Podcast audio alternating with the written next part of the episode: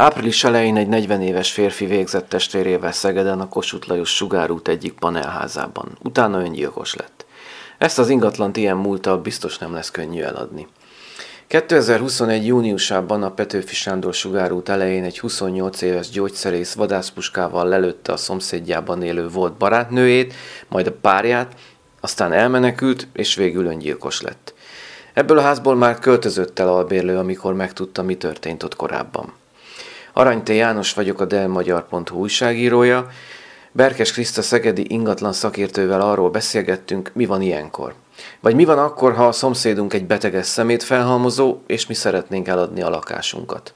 El lehet így adni egy ingatlant? Petőfi egybe, amikor az ügyvéd, ez tavaly volt nyáron, vagy tavaly előtt, amikor az ügyvéd lelőtte a volt barátnő. Ott volt olyan, tehát ezt el is tudom neked mondani, hogy volt olyan, hogy a, az albérlő kivette az albérletet, majd miután az egyetemen kiderült ez a dolog, hogy ez a, abban a lépcsőházban történt, utána elköltözött onnan.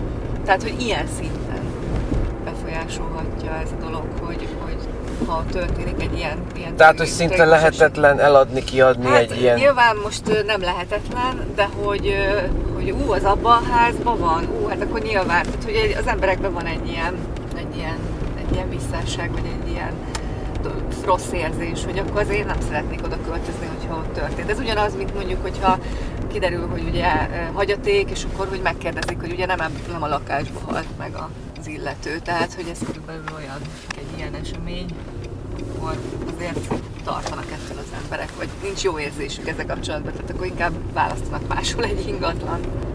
Igen. És még úgy se, hogyha ha nagyon leviszik az árát? Hát van, amikor a, az ára az segít. Tehát mondjuk egy befektetőt nem fog érdekelni. Hogyha ő albérletbe akarja kiadni utána, valószínűleg az ára meg lehet győzni. Mi a helyzet, hogyha házban vannak ilyen problémás elemek, ilyen beteges, felhalmozó Hát ez is nyilván a, a négyzetméter árba beleszólhat, vagy a, az ingatlan értékébe mindenféleképpen.